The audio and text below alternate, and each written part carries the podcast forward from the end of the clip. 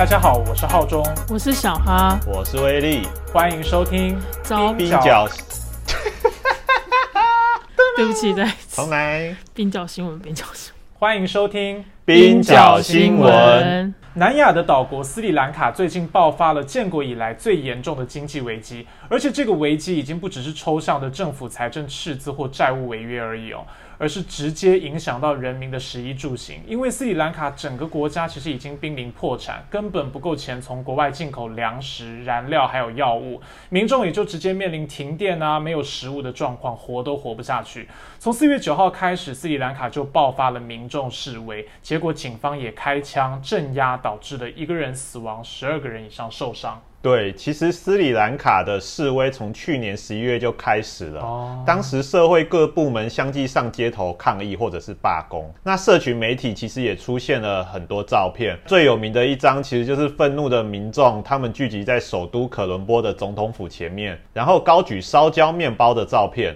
他们愤怒的批评总统戈塔巴雅经济治理无方。那从相关报道文章，我们可以看到斯里兰卡的经济危机持续在恶化，就导致了国内基本商品短缺，还有价格飙涨的情况。嗯，我们在新闻画面可以看到，民众他得花费数小时在加油站还有商店外面排队，只为了购买燃料、食品、药物。甚至是水，那也发生了。加油站外面有民众因为排队过久，导致体力不支，最终不幸死亡，或者是说民众因为口角，所以互相刺杀的悲剧。我为了要抢夺资源，这样没错。了。所以斯里兰卡现在的一些基本民生物资，因为经济危机，所以非常的短缺。斯里兰卡政府它没有钱支付进口燃料。所以也发生了燃料船停泊在港口却无法卸货的一个窘境。嗯，那燃料短缺也导致该国不得不实施分区限电。在今年三月底的时候，斯里兰卡甚至得每天实施十三个小时的限电措施，也创下该国停电时间最长的一个记录。嗯嗯，那在三月三十一号，人民终于忍不住了。有上千名的示威者涌入可伦坡的总统府外面，高举“哥塔巴雅滚回家 ”（Go Home Gota） 的标语，要求哥塔巴雅下台。那哥塔巴雅政府就出动警察，也动用了催泪瓦斯，还有高压水车镇压示威者，结果造成至少三十五伤，还有五十多个人被逮捕。政府紧急宣布了紧急状态，实施宵禁，而且也禁止了社交媒体。但是却仍然无法阻止民众持续上街反对哥塔巴雅政府。其实这一次斯里兰卡爆发危机背后有两个原因啦。从最近的来看，就是现在的乌俄战争嘛。因为我们看斯里兰卡的进出口结构，斯里兰卡有百分之四十五的小麦都是从俄罗斯跟乌克兰进口的，有超过百一半的葵花籽油跟黄豆是从乌克兰进口。那现在整个战争在发生，这些本来的进口额度就没有办法进口进来。然后我们讲到斯里兰卡，就会想到茶叶，对不对？一般讲斯里兰卡的红茶就是锡兰红茶嘛，是非常有名的。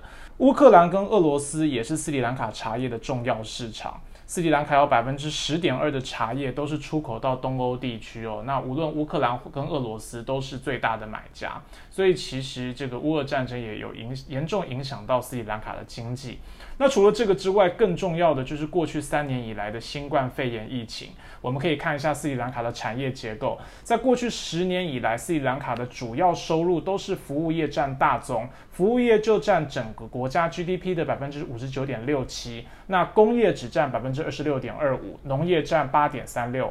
那服务业当中，其实整个旅游业就占了最大宗，所以可以说斯里兰卡整个国家就是靠旅游、靠观光。在二零一九年的时候，呃，斯里兰卡其实曾经发生过多起的连环爆炸，在可伦坡有三间饭店跟三座教堂几乎同时爆炸，死了两百五十多个人。后来那个伊斯兰国。就声称这是他们策划的攻击，所以其实可以想象哦，一个以旅游为主要收入的国家，一旦发生恐怖危机，其实在当年就已经重创了旅游人数。结果马上连着这个事情，后面又是新冠肺炎疫情。从二零一八年开始算哈，二零一八年的时候，斯里兰卡全年旅游人数是两百三十万。二零一九年刚刚讲发生爆炸案嘛，立刻衰退百分之二十一，剩下一百九十万。到了二零二零年，疫情一起来。直接只剩下五十七万，这已经不是腰斩了耶，只剩下零头，而且接下来连续两年都是这样。大家有没有去过斯里兰卡？没有，没有吧？哦，那你们有喝过斯里兰卡的红茶吗？西安红茶有啊，麦当劳的红茶就是用西安红茶。我也是后来才知道，麦当劳的红茶就是西兰红茶。所以喝起来有跟一般的红茶不一样吗？蛮不一样的，哦，主要是麦当劳的红茶，它那个茶包的茶叶都是碎的，嗯，嗯，就跟我们自己用那种茶叶泡的红茶，那个茶香跟茶色就有点不太一样。就没有喝过好的西兰红茶啦。嗯，因为他们主要可能都出口吧，可能高级的也有出口，如果我们没喝到。对我们没有买，嗯，对因对，为毕竟台湾自己做茶叶也是做的很好。对，天哪，饮料尬聊。尬聊。我们现在看到斯里兰卡的经济危机，至少可以回溯到两年前。两、年前，也就是新冠肺炎大流行在全球爆发的时候。而且，二零一九年的时候，像浩中讲的，斯里兰卡的首都可伦坡发生了一系列的炸弹袭击事件，导致它该国的游客就锐减八成。嗯那现在的哥塔巴雅政府就将现在经济危机归咎于新冠肺炎还有恐怖攻击，重创了斯里兰卡的旅游业。对，那因为旅游业是斯里兰卡主要的外汇收入来源，结果就导致斯里兰卡的外汇储备在二零一九年的时候有七十六亿美元，在两年之内就缩水，到了二零二二年的时候就只剩下二十三点一亿美元。嗯，虽然哥塔巴雅将经济危机归咎于新冠肺炎疫情，但是示威者跟一些专家都认为，其实经济危机是政府一连串错误政策所导致的一个结果。例如，在二零一九年的时候，哥塔巴雅政府在取得执政之后，它实施了一个措施，也就是全面的减税，包括降低增值税、企业税，同时也提高苛征个人所得税的门槛。这个程度之高，大部分的民众都不需要缴税，那就导致了税基减少。在哥塔巴雅执政之前，其实斯里兰卡的税收只占 GDP 的十二点七 percent，这个占比本来就是所有中等收入国家之中最低的。到了二零二零年的时候，税收占 GDP 的比例更只有百分之八点四。那税基缩小，其实就代表斯里兰卡它没有办法有足够的资金购买外币来扩充它的外汇储备。那所以二零二一年，当外汇储备因为新冠肺炎危机，或者是说旅游业衰退而导致迅速缩水的时候，哥塔巴雅政府就以禁止进口的方式。阻止外汇坏流。那例如在二零二一年四月的时候，哥塔巴雅就野心勃勃地宣誓，斯里兰卡要成为百分之一百的有机食品生产国，所以它全面禁止进口使用化肥。那政策仓促上路的结果，就导致稻米产量下降了百分之四十，而该国最大的出口产品，也就是我们刚才聊的茶叶。它的产量也因此减少了。虽然哥塔巴雅在农民抗议之后，在二零二一年的十一月就很快的撤销了这个政策，但是已经导致该国的农作物欠收。在这样的情况下，斯里兰卡就不得不再增加粮食进口，结果就是原本就已经短缺的外汇，这个问题就变得更加严重，形成一个恶性循环。感觉哥塔巴雅就是一个短视记力的统治者，哎，就是这一连串的经济错误政策，其实蛮多专家看的也是很傻眼。有一点像连环车祸啦，就他想要解决一个问题，就政策失灵，就用另外一个失灵的问题来解决，结果越补越大洞。其实以出口大宗茶叶为例哦，斯里兰卡每年每公顷的土地啊，大概可以呃生产两千公斤左右的这个茶叶收获量，所以它的土壤本来就已经过度开发了。因为土壤过度开发，你茶园的土质其实就会严重恶化，土壤中一些本来的一些养分啊、氮啊、磷这些成分都已经剧烈流失。那如果你这种情况底下，你立刻要转换到有机的这种比较温和的有机肥料，其实在这种恶化的土质里面，它的效果是很差的。所以，我们刚刚有讲到，农业占斯里兰卡全国 GDP 的百分之八嘛，其中主要其实就是水稻、茶叶跟橡胶。结果在禁病化肥实施以后，国内化肥价格立刻就攀升，小农的生产成本立刻就提高。一直到去年四月这个法案通过之后，很多农民就立刻缩小耕种面积，生产量变少。那当然就导致两种结果嘛，本来外销的就减少外销，国家贸易逆差更严重；那内销的也降低，所以粮食价格也攀升。结果都是恶性循环哦。所以从那个时候开始，全国各地就有农民抗议。这样听起来，统治者真的有很笨呢。对，就是这个他们的灌溉部长啊，查马尔拉贾帕克桑，其实也是总统的哥哥啊。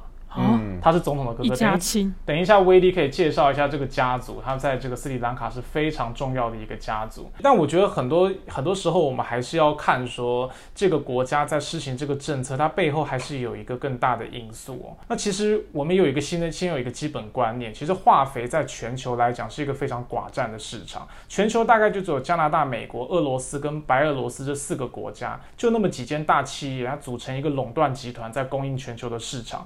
那你。想想看，这个垄断企业，他们面对的消费者通常就是比较穷的农业国家，那主要就是第三世界，像斯里兰卡这些底层的小农，所以双方的权力跟议价能力其实落差很大。那为什么现在这个斯里兰卡他们会决定要禁运、禁止使用化肥？其实背后还有一个原因，就是在二零二零年下半年开始。全球的化肥价格就持续上涨，那化肥价格一上涨，对于农业生产国来讲就构成庞大的压力。因不只是斯里兰卡，其实我们看印度这两年也有大规模的农民抗议，背后其实都有这个国内化肥价格暴涨的因素。可是像印度的莫迪。他在为了要在议会里面保住席次，他就是提高化肥的补贴来安抚国内的农民嘛。可是因为印度它相对国内国库是有钱的，他才可以做这种事。但是像斯里兰卡，刚刚威利又讲，他又减税，他税基不足，他根本没有办法做这种政策调控，他没有钱可以去补贴农民使用化肥，所以。化肥在国内的价格就飙涨，根本其实也买不起。那我们讲到化肥的价格飙涨，其实背后当然一般性的原因还是疫情的关系。就疫情以后，全球都在复工复产啊，物流价格也上涨。但是除此之外，还有一个有不能讲有趣啦，有一个很具体的因素。大家记不记得去年五月的时候有一个瑞安航空事件？嗯，就是那个时候有一个民航机，其实这在世界上还算少的事情诶，一个民航机从希腊要飞到立陶宛，结果途经白俄罗斯。那那个时候被白俄罗斯的一架战机拦截，然后强迫这个民民航的客机哦，强迫它停到明斯克机场。那为什么？就是因为这个民航机上面有一个白俄罗斯他想要逮捕的反对派分子。那这个事情一爆发之后，全世界都认为他违反了国际民航公约嘛，所以西方就开始对白俄罗斯实施贸易禁运跟制裁。结果因为白俄罗斯是重要的这个化肥输出国，所以一实施贸易禁运跟制裁。化肥价格也飙升，那更不用说现在，因为刚刚讲到乌俄的关系嘛，俄罗斯本身也是化肥的出口大国，那现在因为全面断供的关系，两个因素加起来，当然化肥的价格就一路攀升，再也不回头。所以我觉得我们讲到斯里兰卡哦，当然它的这个执政者一定是很多政策上有错误，但是从一个这么穷的国家的角度来看，它可能本来的选择也很有限。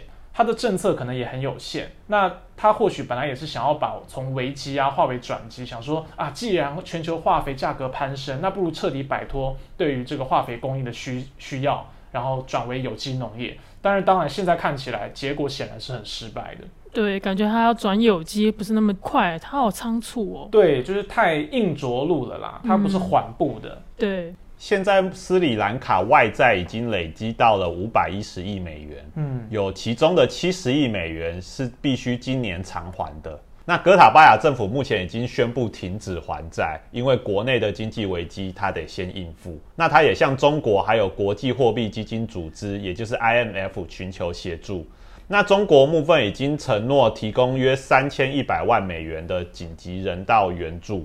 那包括提供米、药品，还有其他的必需品。那另外一方面，斯里兰卡也希望从 IMF 那里获得约四十亿美元的借贷，所以现在已经开始在跟 IMF 谈判。那其实自一九六五年开始，斯里兰卡就已经获得 IMF 十六笔贷款。嗯，最近一次是二零一六年的十五亿美元。那我们知道，其实 IMF 的借贷通常都是以借贷国得实施非常严苛的准结政策为条件。那这种准结通常会压缩公共投资，而且不利于经济成长，或者是说社福政策。嗯嗯嗯，会排挤掉你本来的公共支出啦。对，就准结政策通常就是要求，比如说公务员减薪啊，然后删减社会福利啊等等的。那本来的国营资产都要私有化了。没错，那就像我们冰角新闻，其实之前有聊过阿根廷嘛，那就通常经济出现状况的国家寻求 IMF 的时候，那 IMF 借贷的准则政策通常会使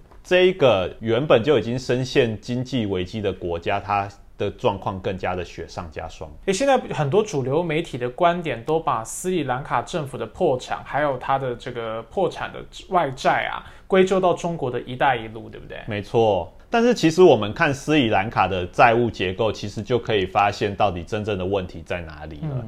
那斯里兰卡目前的债务结构约有百分之四十七趴，也就是将近一半的借贷是来自资本市场，也就是所谓的债券、股票，或者说其他的金融商品。嗯，那亚洲开发银行、世界银行这种多边开发银行，或者是说与中国、日本、印度这些国家的双边贷款，则各占约百分之十。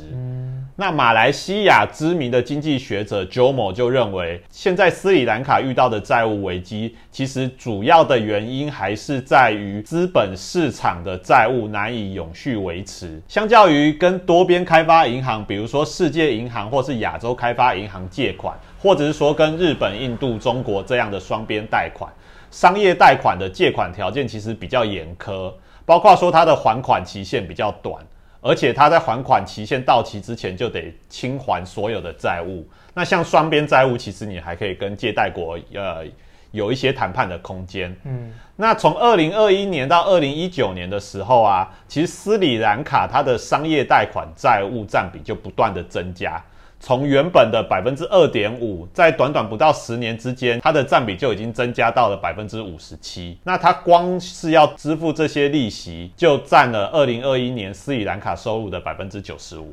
这就是标准的债务陷阱嘛，因为你一直在还款，结果还了半天，你只是在还利息而已，你都还不到本金啊。没错你，越还，你的债就越滚越大。没错。这样听起来，哥塔巴雅的政策真的很糟哎，它到底是什么来头啊？哥塔巴雅的全名是哥塔巴雅拉贾帕克萨。拉贾帕克萨其实是在斯里兰卡一个非常强大的政治氏氏族。嗯而且历史悠久，对不对？在独立以前，其实在地方上就很有势力了。没错，不止哥塔巴雅，他的哥哥马辛达其实也是现在斯里兰卡的总理。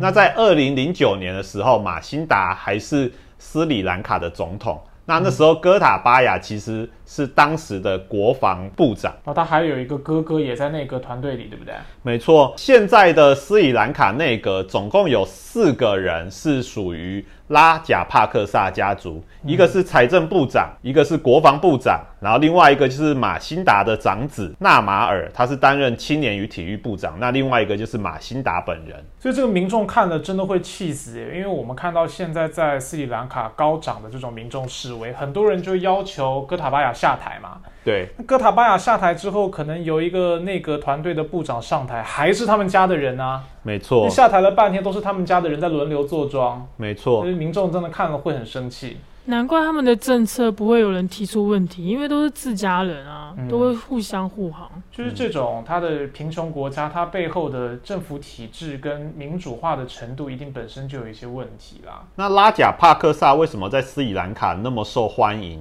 那就是因为他们其实被认为是二零零九年终止斯里兰卡内战的大功臣。当时的总统是马辛达，国防部长是哥塔巴雅。现在的总统啊，没错，他们被认为是击败泰米尔猛虎分离分子的大功臣。他们结束了长达三十年的内战。本来都是军人，对不对？没错，所以是在呃结束内战的战争当中有功的，后来就变成政府的成员这样。没错，所以我觉得讲到斯里兰卡这个国家，真的是蛮悲惨的，因为我们在就算没去过，在网络上都很容易查到斯里兰卡的照片，真的是一个很漂亮的国家，对它，有很美丽的海岸线风景。但是回去看它的历史，真的是蛮悲惨的哦。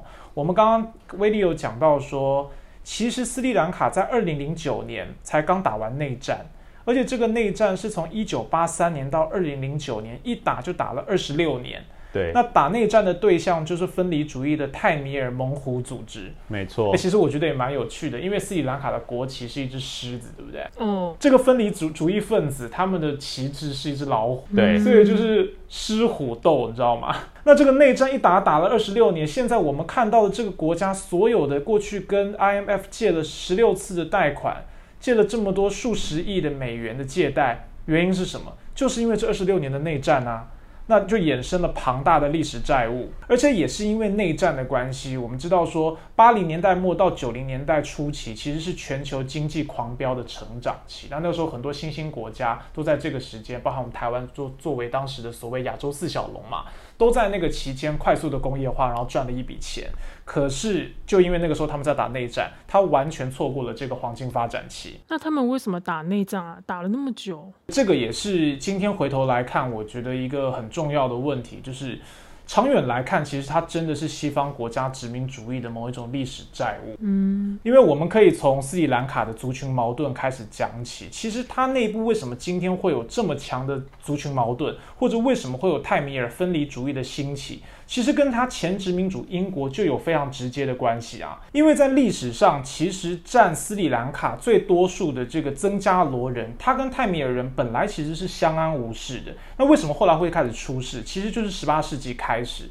当时斯里兰卡变成英国的殖民地以后，英国就对斯里兰卡采取一种叫做分而治之的策略。嗯，对。然后他从印度南部运来大量的泰米尔人，因为你知道殖民地最多的人口都是这个曾加罗人嘛，所以英国的殖民者他为了要制衡这些大多数的曾加罗人，怕他们叛乱，所以他刻意培养作为少数的泰米尔人来当政府官员。培养他们当知识分子啊，等于是把泰米尔人当成一种像是买办一样来协助英国政府殖民的帮手。所以，一九四八年，全世界的这个独立运动开始兴起嘛。那呃，传统的欧洲国家开始退出殖民地，斯里兰卡在这个时候也同时宣布独立。那英国人一走，你想想看，曾加罗人占国内七成的人口，泰米尔人只占两成，长期受到压迫的曾加罗人当然立刻就掌握权力啊，然后马上就开始报复。开始制定一连串对泰米尔人不公平的法律跟政策，比如说把曾加罗语当成是斯里兰卡唯一的官方语言，然后也规定说要依种族比例来呃设置高等院校的录取人数，等于是限制泰米尔人的这个教育权哦，因为他人数本来就比较少嘛，所以你录取率其实也被控被控制住，当然就会刺激出这个很激进的分离主义。其实以前我们有录过节目在讲那个。卢安达大屠杀，其实我们回去看，真的是一模一样的。因为当时在卢安达大屠杀为什么会发生，也是欧洲殖民者跑去非洲卢安达殖民嘛，然后卢西图西人只占两成，胡图人占八成，殖民者就选择和少数的图西人合作，给他们更多的政治资源。结果退出殖民以后，马上就发生大屠杀，胡图人就开始看了图西人就杀，觉得你们这些人是跟殖民者合作的。所以在斯里兰卡真的是一个很类似的这种缩影，虽然一个在非洲，然后这个是在南亚，但是殖民者过去的这个殖民政策到今天都还呃产生了一个不知道该怎么偿还的历史债务。那我们现在看到这些执政的总统，虽然的确看起来很蛮憨，但是我们换一个角度想，在这样子的历史结构底下，就算你换一个再怎么英明的执政者上去。他能做的事情真的是很有限，因为他背负了太庞大的这种殖民遗留下来的历史债务。殖民的阴影很难抹去，所以西方国家其实有它的责任啊。这个其实是殖民遗留下来的，你本来的这些国家，现在你过去要怎么面对你过去殖民遗留下来的问题？好吧，今天就跟大家介绍斯里兰卡最近的经济危机。那我们今天节目就到这里。如果喜欢我们节目的话，请在苦劳网的脸书给我们留言。那如果对今天的节目内容有任何意见或想法，也都欢迎告诉我们。